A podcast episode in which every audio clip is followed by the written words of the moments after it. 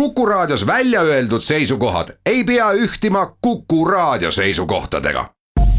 Te kuulate Kuku Raadiot.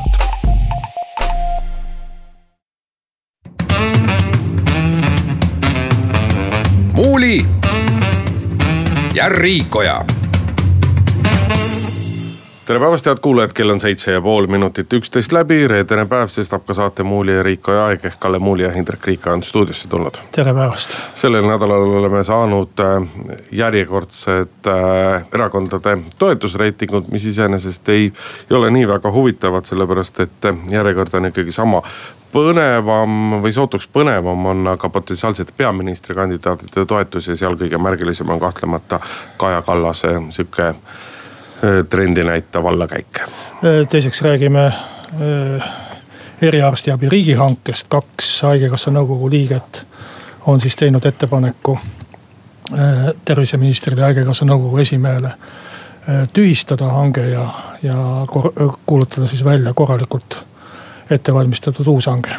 traagilisest sündmusest Kakumäel, kus tänaseks siis teadaolevatel andmetel vingugaasi tõttu hukkusid kolm last, on möödas nädal aega. räägime pisut ka sellest õnnetustest, õnnetusest või õigupoolest, mida me sellest järeldada võime. ja neljandaks äh, võtame jutuks Rail Balticu maksumuse, mis on siis paaril viimasel nädalal selgunud äh, andmete või eelprojekti põhjal läinud äh, ligi kahekümne protsendi ehk viiendiku võrra kallimaks Eestile, kui ta seni oli äh, planeeritud. ja saate lõpus, kui vähegi jõuame, siis vaatame pisut ette, järgmisest nädalast hakkab oma ettepanekuid riigireformiks äh, avaldama riigireformi sihtasutus, mis tänavu kevadel sai hulga ettevõtjate ja õigusspetsialistide poolt loodud. muuli ja Riikoja värsked äh, poliitreitingud on meil siis teada, seekord äh, Turu-uuringute Aktsiaseltsi poolt ja kui kiirelt see edetabel üle käia, siis äh, Keskerakonna toetus on kuuga pisut kasvanud, tõusnud kolmekümnele protsendile, Reformierakond on kasvanud ühe protsendipunkti võrra, toetus kakskümmend kaheksa protsenti. EKRE seitseteist, sotsid kaksteist, pisikene langus, IRL-il on nina nii-öelda vee peal viis protsenti. Vabaerakond tiksub jätkuvalt kahe protsendi piirimaal ja nii-öelda Eesti kahesaja, kellest seni veel nii-öelda ametlikku erakonda saanud ei ole nende teoreetiline või hüpoteetiline toetus on suurusjärgus üheksa protsenti. huvitavamad numbrid on aga selle kohta, kellena näeksid inimesed kõige enam või keda näeksid inimesed parteijuhtidest kõige enam peaministri koha peal. ja Jüri Ratas, praegu istuv peaminister on konkurentsitu liider kolmekümne kahe protsendiga. ja ta on ka nüüd siis ainus, kelle toetus on suurem kui tema koduerakonna toetus Kaja Kallas, kes äh, tänavu kevadel Reformierakonna etteotsa suurte lootustega valis, äh, valiti, on aga sellisel äh, nii-öelda stabiilsel allakäigul ehk nüüd on tema toetus kukkunud kuue protsendi võrra ja seitseteist protsenti ja. eks see on asi, mis, mis poliitringkondades kõige rohkem nii-öelda elevust tekitab ja tegelikult ka Reformierakonnas endas väga palju nagu küsimusi paneb küsima, et mida me siis tegema peaksime. ja ega iseenesest selles toetusreitingus ei ole selles mõttes ju mitte midagi üllatavat, et oleme ausad. Kaja Kallas viimastel kuudel sisuliselt silma paistnud ei ole. ainus tema poolt suurem väljaütlemine on üks arusaamatu nii-öelda poliitilises mõttes mõmin selle kohta, et äh, sotsiaalmaks tuleks ära kaotada tegemist on nii-öelda tema noh, kas saab nüüd öelda uitmõttega, aga erakonna seisukohast uitmõttega, sest et see kindlasti ei ole nii-öelda Reformierakonna idee, mis, mis sisalduks nende valimisprogrammis ja, ja kuidas seda teha, kust puudujääv raha saada, kõik see on nii segane.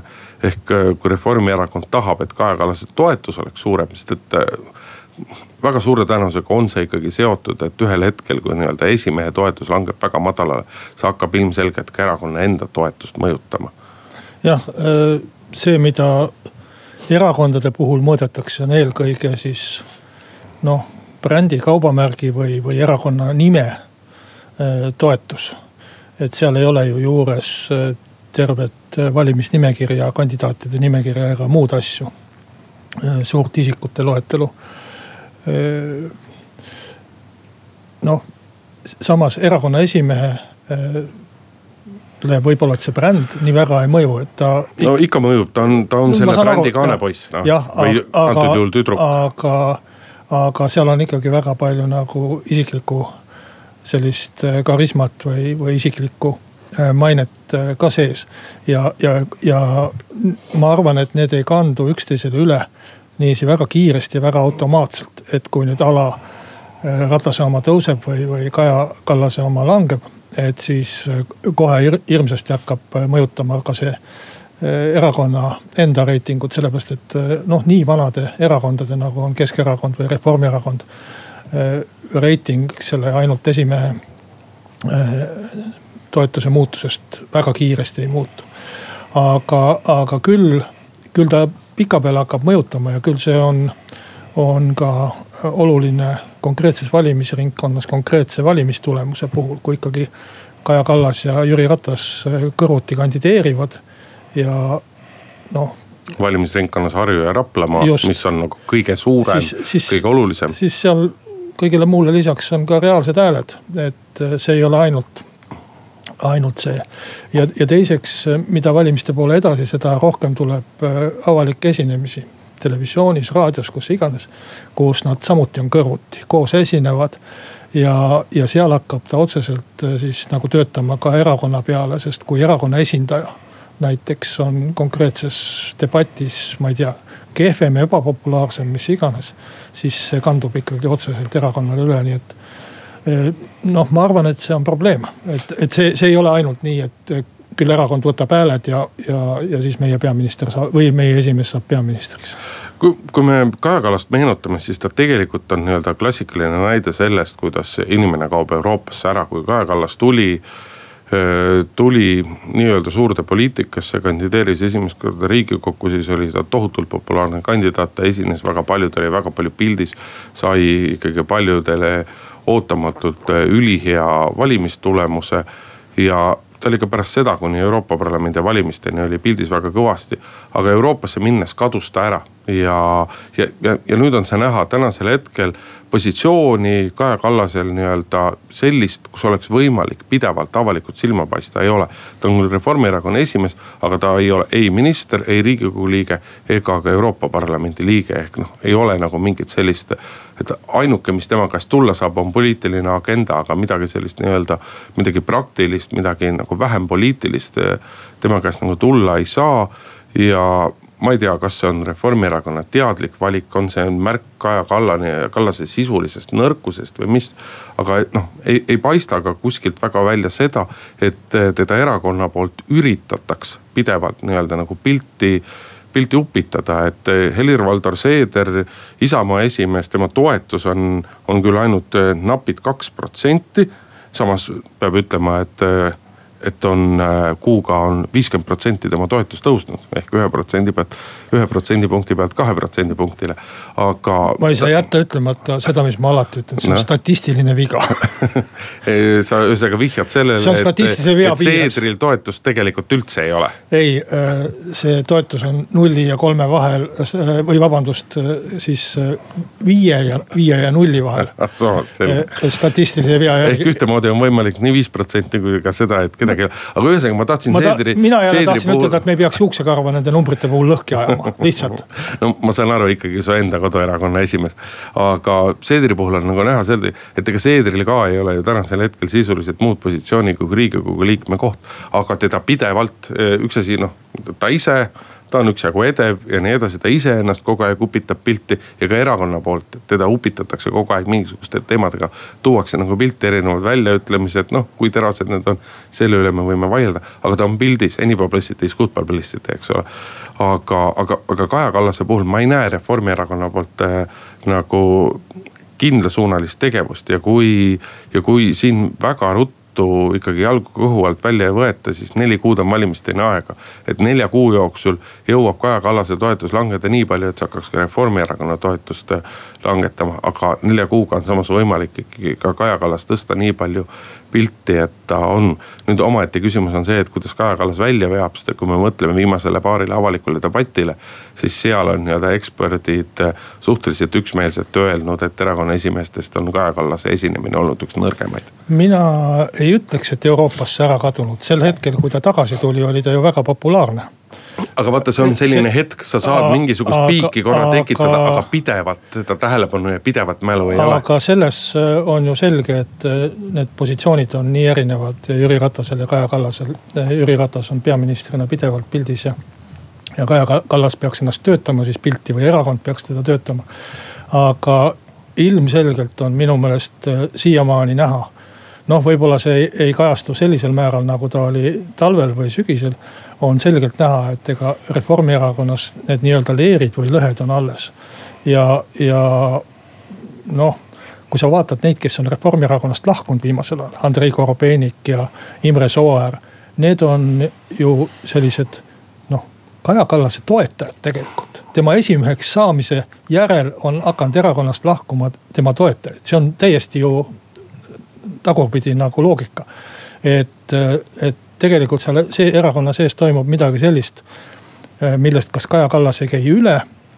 või, või mille puhul tema toetajad on rahulolematud, nii et, nii et eh, ja kui sa vaatad ka välja, mis nagu Reformierakonnast ulatub, mõned üksikud väga eh, üliradikaalsed hüüatused, kaotame sotsiaalmaksu ära ilma, et oleks nagu sellist tõsist läbitöötamist seal taga ja teises küljes on siis Kristen Michali võitlus Tallinna lipuga seal, ma ei tea, mis printeriruumide ja WC-de vahel Tallinna volikogus. et see, see ju on nagu, nagu koomiline või noh, ma ütleks, et Reformierakonna kohta ikka väga lati alt läbi. noh, ikkagi sa tõid selle välja, et äh, Kaja Kallas ei, ei, ei käi erakonnast üle, et, et siin ongi kolm või põhjus ongi see, et kolm võtmeinimest, erakonna esimees, erakonna peasekretär erakonna kommunikatsioonijuht on kõik uued inimesed poliitikas, sisuliselt uued inimesed, kellel puudub era-, kellel erakonna juhtimise kogemus ja kellel üleüldse nii-öelda nagu poliitiline kogemus. ja need traagelniidid siit paistavad välja ja need, kellel on ikkagi rusikas veel taskus tema suhtes.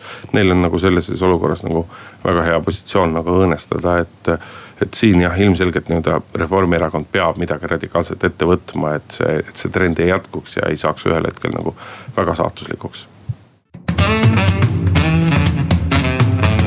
Muuli ja Riikoja.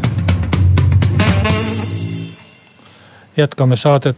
Äh, kaks haigekassa liiget siis, äh, haigekassa nõukogu liiget Toomas Tammsaar ja Priit Perenson on siis äh, eriarstiabi riigihangete vallas valitseva suure segaduse järel saatnud nõukogu esimehele kirja, milles on teinud ettepaneku üldse need eriarsti abi või see üldse see hange tühistada.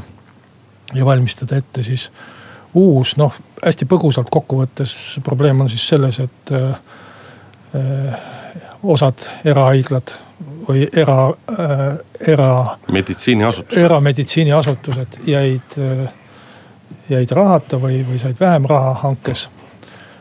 jäid ühesõnaga kaotajateks, asemele tuli uusi kes äh, võib-olla ei ole võimelised, võib-olla oletatavasti võimelised üldse teenust osutama, lisaks kõigele on käimas vaidlused ja, ja lepinguid sõlmitakse enne, kui vaidlused on lahendatud, nii et selline paras pundar, mida väga lühikese ajaga raadios isegi ei oska selgitada aga.... ja no oluline detail on ju see, et tegelikult konkursi järgi peaks oktoobri algusest kõik nii-öelda uued teenusepakkujad juba tegutsema. aga tänasel hetkel on, ollakse seisukohal, et ükski leping, uus leping ei saa reaalselt alata ennem seda, kui kõik vaidlused on lahendatud. no kirja autorite seisukoht on siis see, et nii kauaks kui, kui hange on tühistatud ja uut pole tehtud, et võiks, võiks vanaviisi jätkata vanade tegijatega. noh iseenesest ma arvan, et see on põhimõtteliselt õige või noh, selline mõistlik seisukoht, eh, juhul kui see ei tekita uusi vaidlusi, sest keegi on ju hankes osalenud ja hanke juba võitnud.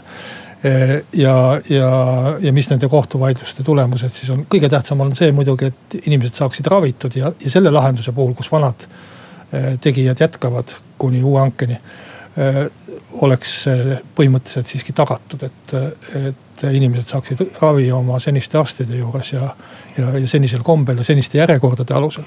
aga mis ma tahaks küll ütelda nagu radikaalsemalt või üleüldisemalt, et minu meelest hange kui selline ei ole mõistlik viis meditsiiniteenuste korraldamiseks et.... aga tead sa mõnda paremat viisi? see, see, kõik, kõik muud viisid, ma ütleks, on, on peaaegu et paremad. no millised?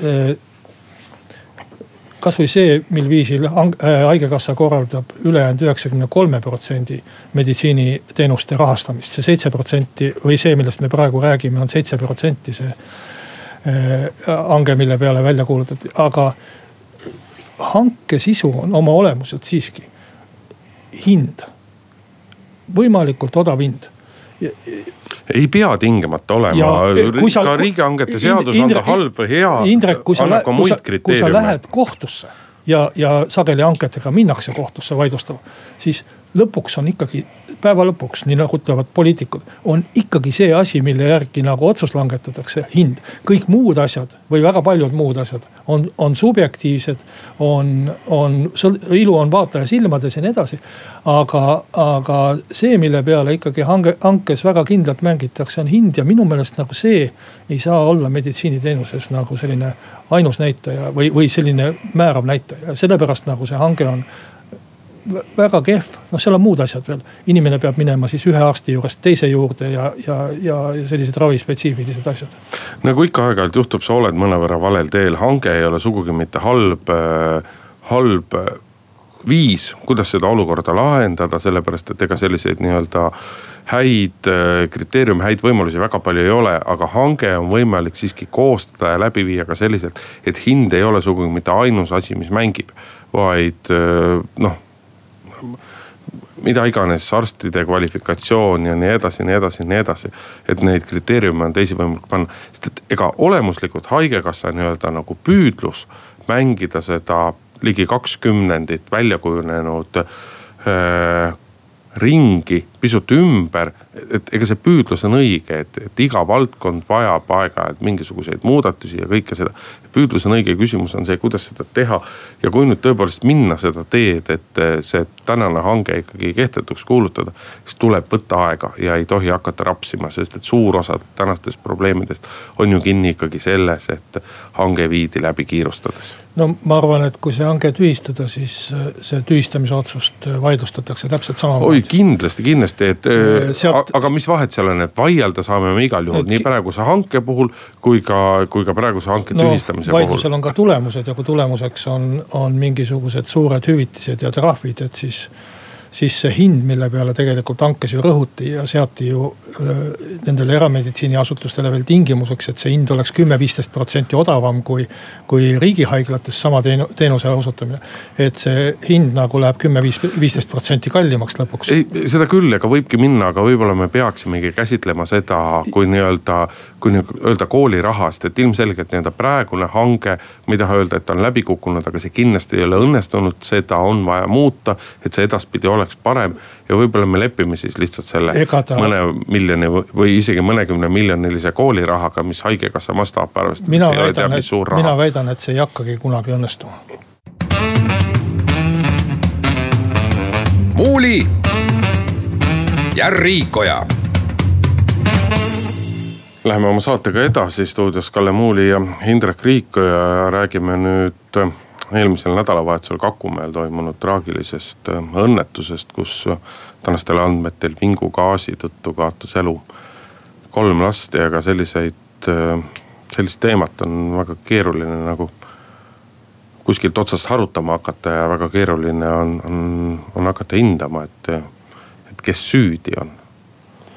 noh, kui ma vaatasin, vaatasin esimesi uudiseid, siis, siis tundus, et süüdlane on juba ammu leitud isegi veel enne nagu surma põhjust, et, et äh, eks gaasifirma või, või gaasiseadmed löödi ikkagi põhimõtteliselt risti, et. Äh, jah, ja ega esmaspäeva hommikul raadiotes Eesti Gaasi reklaamid mõjusid pisut nagu kohatult, seda peab küll ütlema. nagu oleks tegemist koonduslaagriga peaaegu mm, -hmm. aga, aga kui nüüd äh, tõsisemalt rääkida sellest traagilisest sündmusest, siis minu meelest noh nii ütleme segaste põhjustega sündmuse puhul ongi mu meelest nagu üks selline halb viga see, et hakatakse väga kiirelt ilma et uurijad oleks jõudnud veel oma tööd teha, otsuseid igasuguseid langetama. ma, ma segan sulle korra selles mõttes vahele, et tegelikult me ei saa öelda, et segaste põhjuste, põhjustega õnnetust, sellepärast et, et me ei tea, kui segane või selge on asi nagu uurijatele, nagu ma olen aru saanud, siis et liiga segane ta uurijatele siiski ka ei ole, siseminister äh, Andres Anvelt on meil muuseas kella ühest Nädala Tegija stuudios Ulle Läntsi külaliseks ja räägitakse sellel teemal ka väga, väga palju, aga ma tahtsin jõuda selleni, et, et see tohutu spekulatsioonide pilv, mis läks kohe kahjuks valdavalt nagu meedia vahendusel liikvele, vot see tegi selle asja nagu segaseks, et, et, et, et, et see oli küll juhtum, kus äh, meedia nii mõnigi kord ületas oma hea maitse piiri ja just nimelt spekuleerimisega ja just sellega, kuidas, kui palju nii-öelda anti lehe, online, tele, raadiopinda inimestele, kes tegelikult äh, asjast mitte midagi ei teadnud, aga aga, aga esinesid kui suured eksperdid ja inimesed, kes kõigest justkui kõike teaksid. eks, eks see olegi selliste traagiliste õnnetuste puhul nii, et, et noh meedias peaks nagu järeldustega väga ettevaatlik olema, sellepärast et seal ju tegutseb konkreetne gaasifirma. sellel on oma õigustatud noh, ootused oma maine ja muude asjade suhtes. et nii ränkade tagajärgedega õnnetuses hakata lihtsalt huupi süü, süüdistama ühte firmat või, või asja ja, ja minu meelest oli see suhteliselt huupi, sellepärast et surmapõhjuste väljaselgitamiseks, praeguseks hetkeks muidugi on uurijatel juba palju asju teada, aga tol hetkel ju ei olnud et juba ainuüksi nagu surmapõhjuste väljaselgitamine võttis äh, sellel juhul äh, päris tükk aega aega. Ja, ja kui isegi ei ole need surmapõhjused teada, hakata ütlema, et see oli gaasiõnnetus tingimata. taevas teab, mis võis seal juhtuda või olla, et ja, ja veel enam, et see oli siis nagu gaasilekkest põhjustatud õnnetus, mis oli ju esimene versioon, mis meedias äh, käis. jah, ja räägiti ümberkaudsetest hoonetest, kus samamoodi gaasileke tuvastati ja nii edasi. aga noh, üldiselt on ju nii, et kui sa võtad oma sellise talupoja loogikaga, ma võin vist kasutada seda nime sellepärast, et ma olen pool elu maal elanud. et äh, see metaan, mis lekib ei ole nii ohtlik kui vingugaas, et kui kellelgi on kodus gaasipliit, siis ma arvan, et see metaanileke äh, leiab tal aset iga kord, kui ta selle gaasipliidi põlema või äh, gaasipliiti kasutab, et kui sa keerad lahti, siis sa tunned natukene seda gaasihaisu ja see ongi äh, leke, et see ei tapa üldjuhul mitte kedagi ka mitte väikeseid lapsi, aga vingugaas on üliohtlik ja, ja maainimesed teavad seda väga hästi, et puuküttega korterites see kipub tekkima äh, väga kergesti. paned siibri natukene varem kinni, ta tekib äh, põlemisel, äh, kus on vähe hapnikku või ei ole. ja, ja, ja noh, veres ta on selles mõttes üliohtlik, et ta ei lase nagu organismile hapnikuvarustust normaalselt korraldada ja, ja. ja tema häda on see, et tema lõhna ei ole tunda. jah, et tavaliselt inimesed nagu ikkagi, ma tean noh kodus kui olid ahjuküttega korterid. et ikkagi nagu nuusutati, et kas tuleb vingu või ei tule vingu, aga tegelikult ega seda lõhna ei tunne, et sa tunned seda tukivingu lõhna nagunii. ja, ja selles mõttes noh, me võime arutada et kas, kas saab selle vastu midagi ette võtta ja, ja, ja kas on võimalik nagu riiklikult midagi korraldada või teiste inimeste poolt midagi korraldada. päästeameti poolt midagi korraldada. aga minu nagu sisetunne on küll selline, et et ainult inimeste enda äh, hoolsus ja, ja, ja valvsus. no üks asi inimeste enda hoolsus, et äh, aga, aga teiselt poolt siiski ka nagu riiklik regulatsioon, et. Äh, et kui tänasel hetkel on nii-öelda tavalise suitsuanduri olemasolu igas kodus kohustuslik siis tegelikult kuigi need andurid on kallid, vingugaasiandurid on, on kallid, aga ma ise ka sellel nädalal soetasin endale kaks tükki oma kodusesse majapidamisse ja, ja üldiselt ehituspoed ütlevad, et otsa kipuvad saama. siis tegelikult vingugaasiandurid tuleks ka ikkagi kohustuslikuks muuta. sest kui me võtame viimased aastad, siis tegelikult neid vingugaasi surmadest tingitud õnnet, surmadega lõppenud õnnetusi on meil olnud päris mitmeid. ja tegelikult lõviosal neist ei ole nagu põhjust kust see kõik alguse sai või, või, või, või kes tahab öelda süüdlast, ei olegi nagu välja selgitatud, et need selles mõttes tuleb lihtsalt tõdeda, et selline asi juhtus ja, ja hulk inimesi on on selle tagajärjel oma lõpu leidnud, et, et, et selle vältimiseks see vingugaasi andur on väga efektiivne, efektiivne asi, eriti kui ta on õigesti veel paigaldatud, et need tuleks ka kohustuslikuks muuta Eesti kodudes. ma äh, kahtlen selles kohustuslikkuses äh, sügavalt, et kui ma. miks sa selles kahtled? kui ma ütlesin inimese enda hoolsus ja valvsus siis see võikski olla inimese enda hoolsuse valvsus. aga sa, Kalle, tead ise väga hästi vana ajakirjanikuna, et inimese, et on asju, mis tuleb inimestele kohustuslikuks muuta selleks, et nad tegeleksid, ega päevapealt plaks ei muutu kohe mitte midagi. aga kui see on kohustuslik, siis sealt see ikkagi hakkab arenema. mõtleme, milline oli viis või kümme aastat tagasi olukord Eesti kodudes suitsuanduritega, et ikkagi väga üksikud kodud olid need, kus need olemas olid. no kohe selgitan vahet suitsuanduril ja vinguanduril mitte tehnilisest aspektist, vaid äh, nii-öelda poliitilisest või ühiskondlikust aspektist, et. Äh, no ma, see peamine vahe on viie-kuue kuni kümnekordne hinnavahe. ma arvan, ma ja see ka, aga ma arvan, et äh, see, mida tasuks kohustuslikuks muuta, on need asjad, kus inimene enda hooletuse tõttu või, või enda hoolimatuse tõttu võib ohustada ka teisi inimesi. kui puhkeb tulekahju, siis see ohustab naabermaju, naaberkortereid ja, ja, ja ei ole ohtlik ainult inimesele endale. aga vingugaasi puhul me räägime ohust inimesele endale. Et tegelikult, kui inimene eh, jätab selle vingugaasi anduri ostmata ja, ja ei hoolitse oma nagu julg- või te, eh, turvalisuse eest, siis ta kedagi teist seal ei ohusta. ja nüüd, nüüd on meie küsimus, et kas kõik inimesed peaksid nüüd sekkuma ja, ja, ja ütlema, mis inimesele endale on hea ja vajalik. ja, ja ütleme, et sa pead selle kulutuse tegema me teeme ka kõik teised selle kulutuse. Et suitsuanduri puhul ma saan aru, me kaitseme neid inimesi, kes muidu jääksid, oleksid küll hoolsad, paneksid oma äh, korterisse selle suitsuanduri. aga nende vara või ka elu ja tervis hävib selle tõttu, et äh, naaber on, on väga hooletu ja suitsetab voodis ja ei pane endale seda andurit. et seal on see aspekt minu meelest, aga vingugaasi anduri puhul seda ohtu teistele inimestele ei ole ja inimene võiks ise hoolitseda. et mis, mis sellega kaasneb meile kõigile? sellega kaasneb sada ametnikku selle vingugaasi anduriga, et kes peavad neid kontrollima ju. päästeametis noh, nad ei ole ainult nüüd ütleme suitsuandurite kontrollimise peal, aga päästeametis töötab sada inspektorit kes kontrollivad kõike seda, mitte, mitte ainult andurit, aga ka korstnapühkija akti, mis muide on kohustuslik juhul, kui sul on küttekolle Äh, kus on, kus on korsten ja, ja, ja muid selliseid asju. et me teeme oma ühiskonda turvalisemaks. Äh, aga samal ajal läheb selle ühiskonna üles, ülalpidamine kallimaks, me peame endale sellest aru andma. muidu võib ütelda kõikide asja kohta, teeme kohustuslikuks, ei ole vahva, aga kas me teeme oma riigi turvalisemaks ja inimeste elu turvalisemaks. ja samal ajal oleme valmis maksma kõige selle eest äh, kallimaid ja suuremaid makse. ja, ja olema valmis selleks, et kogu aeg koputab inspektor uksele ja küsib, et aga kas sul see andur on olemas? ei, nüüd sa mõtled üle, et, et kuna nii-öelda mingisugune portsjon neid inspektoreid on nagunii olemas, siis vingu, vingugaasi andurite kohustuslikuks muutmise pärast ei ole vaja täiendavaid inspektoreid palgata, need inimesed. ma võin sulle ütelda, et, et see, seda neid erinevaid andureid kontrollib erinev, erinevad ametkonnad üks on tehnilise järelevalve amet ja teine on päästeamet. no aga võib-olla siis, võib-olla siis nagu läheneks sedapidi, et teeks ühtlasi ka seadused pisut mõistlikumaks, eks ole, et.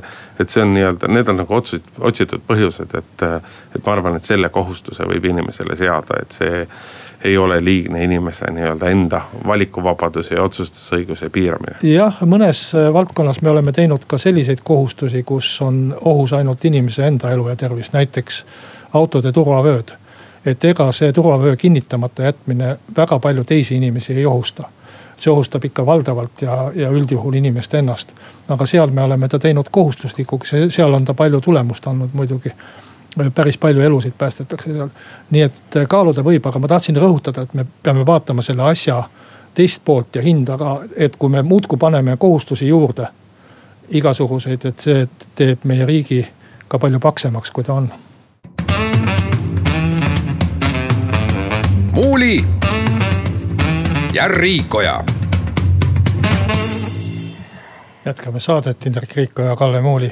kuidagi vaikselt on või, või võrdlemisi vaikselt on äh, mööda läinud need uudised, et Rail Balticu äh, projekt on viimase kolme aasta jooksul või, või on see neli aastat, äh, mis on möödas eskiisprojekti tegemisest läinud kaheksateist protsenti kallimaks. ehk siis praeguste arvutuste kohaselt läheb ta maksma Eesti osa üks koma kuus miljardit eurot, sellest siis meie riik peab maksma kolmsada kaheksateist miljardit eurot ja ülejäänud on Euroopa Liidu kanda. vahepealne kallinemine siis nii-öelda Eestile või Eesti riigieelarvele oleks kolmkümmend seitse miljonit eurot, mis võib-olla nii suure projekti puhul ei ole väga suur summa, aga ütleme noh, tavainimese mõistes on see ikka kohutav raha no tegelikult see kaheksateist protsenti on ikkagi selles mõttes nagu suur, et, et siin võiks ju, võiks ju rääkida, et noh, inflatsioon on vahepeal olnud ja nii edasi ja nii edasi. kui selliseid suuri projekte arvestada, eh, kui selliseid suuri projekte arvestada, mille kohta on teada, et neid ei hakata ehitama ei homme, ülehomme ega ka võib-olla kolme-nelja aasta pärast. siis kõigi nende selliste nii-öelda kriteeriumidega tuleb ka juba ette arvestada ka eskiisprojekti koostades ja selles mõttes ikkagi kaheksateist protsendi suurune tõus on ikkagi väga suur kasv.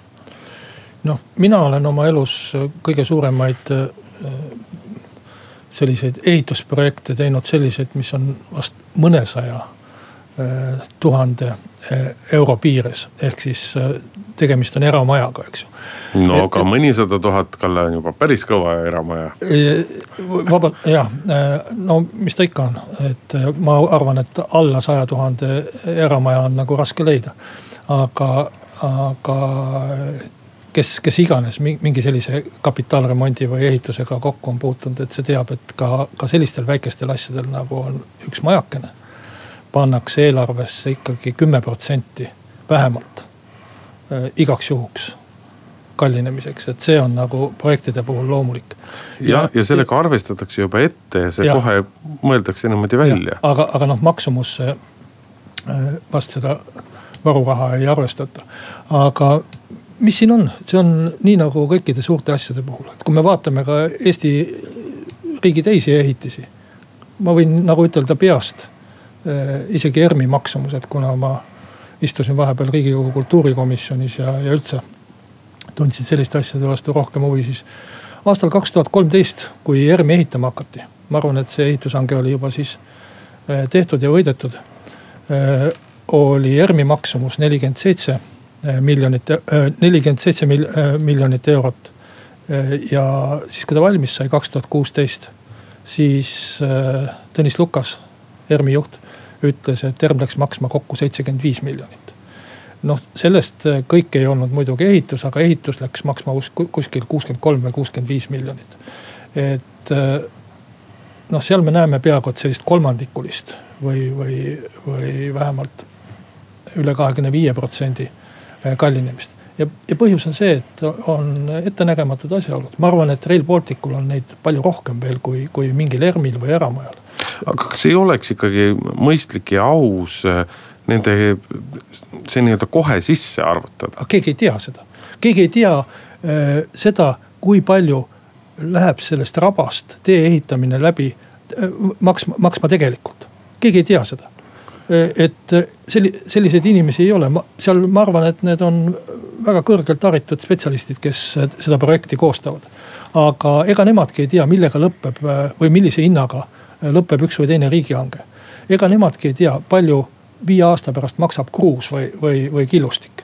et äh, see, see täpsustabki asja käigus, et see minu meelest on üsna loomulik nii suurte projektide puhul. et Rail Balticu puhul ju tehakse, oh peast ütlen siis ma eksin, umbes viis projekti. see, mis oli tehtud kolm või neli aastat tagasi, selle asja nimi oli eskiisprojekt. nüüd, mis tehti ja see, millest me räägime praegust sellest kallinemisest, selle asja nimi on eelprojekt siis tuleb põhiprojekt ja siis tuleb veel mingi projekt. ja, ja kõikide nende ja asjade. kõigi selle asjade tulemusena ei pruugi seda Rail Balticut üleüldse sündidagi. aga ei ole ühtegi nii tarka inimest, kes äh, aastal kaks tuhat kolmteist näeks ette, mis seal tegelikult nagu toimuma hakkab ja see on inimeste parim teadmine lihtsalt, et äh, kui sa mäletad Eesti piiriga juhtunud lugu, siis piirirajatised kallinesid kaheksakümnelt miljonilt kolmesaja peale. Noh, seal oli ka inimlikku sellist kiirustamist ja muud asja sees. muuli ja Riikoja saate lõpetuseks räägime aga tulevikust, esmalt sellest, mis hakkab juhtuma eh, mõne nädala jooksul, aga kõik see peaks tulemusi mõjutama ka seda, mis hakkab juhtuma eh, nelja aasta või neljakümne aasta pärast ehk eh, kevadel loodud riigireformi sihtasutus, mõnikümmend ettevõtjat erinevatelt tegevusaladelt on selle sihtasutuse loojateks, võtsid endale eesmärgiks, et nemad nii-öelda töötavad välja nägemuse, kuidas korraldada ümber riigi juhtimist, ainult riigi juhtimist. Ehk siis ministeeriumid, ametid, parlament, valitsus ja president ja koostavad järgmise aasta kevadeks ka nii-öelda oma ettepanekutele vastavad seadusmuudatus, seaduse muudatuste nii-öelda eelnõu alused ja seletuskirjade alused. ja annavad need siis vast valitud parlamendierakondadele üle. järgmisest nädalast hakkab see sihtasutus oma, oma nii-öelda esialgseid ettepanekuid avaldama ja minu teada juba praegu käiakse neid mõtteid tutvustamas ka erinevatele erakondadele, nii parlamendierakondadele kui parlamendi välistele, erakondadele ja, ja päris täpselt ei ole nende muudatuste sisu siiamaani avaldatud, aga, aga eks see suund nii-öelda valdavalt on ikkagi sellele et seda riigi juhtimist ühelt poolt kokku tõmmata, teiselt poolt nii-öelda kvaliteeti parandada. vaadata ilmselgelt üle regulatsioonid, kui palju meil neid on vaja, mida oleks vaja muuta, mida oleks võib-olla vaja kaotada. ja siis see, et kui suur peaks olema meie parlament, kui suur peaks olema meie valitsus, kas meil on vaja eraldi ministeeriumeid. on meil tarvis ühte suurt nii-öelda riigiasutust, mis siis erinevate ministeeriumide ametnikud kõik enda alla kogunevad, kas kantslerite institutsiooni on vaja, kas asekantslerid on vaja ja nii edasi, nii edasi, nii edasi.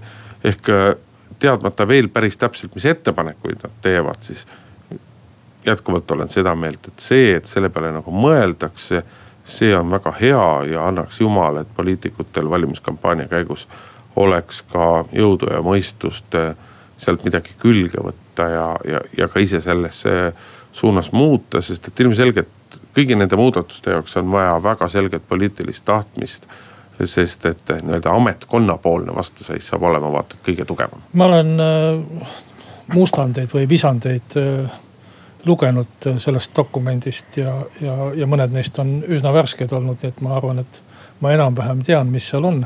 no ma ka enam-vähem tean, aga on lubatud, et ei räägita sellest. aga seal on väga palju mõistlikku juttu, mõned äh, minu meelest ülevindi keeratud numbrid, aga eks nad ole selle mõttega keeratud ülevindi, et. Äh, et äh, vähe küsid, ei saa üldse midagi, palju küsid, siis vähe saad.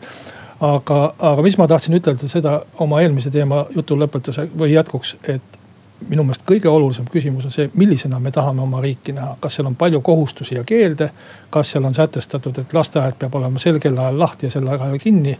ja et äh, vinguandur peab olema kohustuslikus korras laes või me läheme selles suunas, et inimestel on rohkem iseotsustamist ja isevabadust siinkohal tõmbame tänasele saatele joone alla, Kalle Muuli, Indrek Riik olid stuudios ja nädala pärast kohtume jälle. muuli ja Riikoja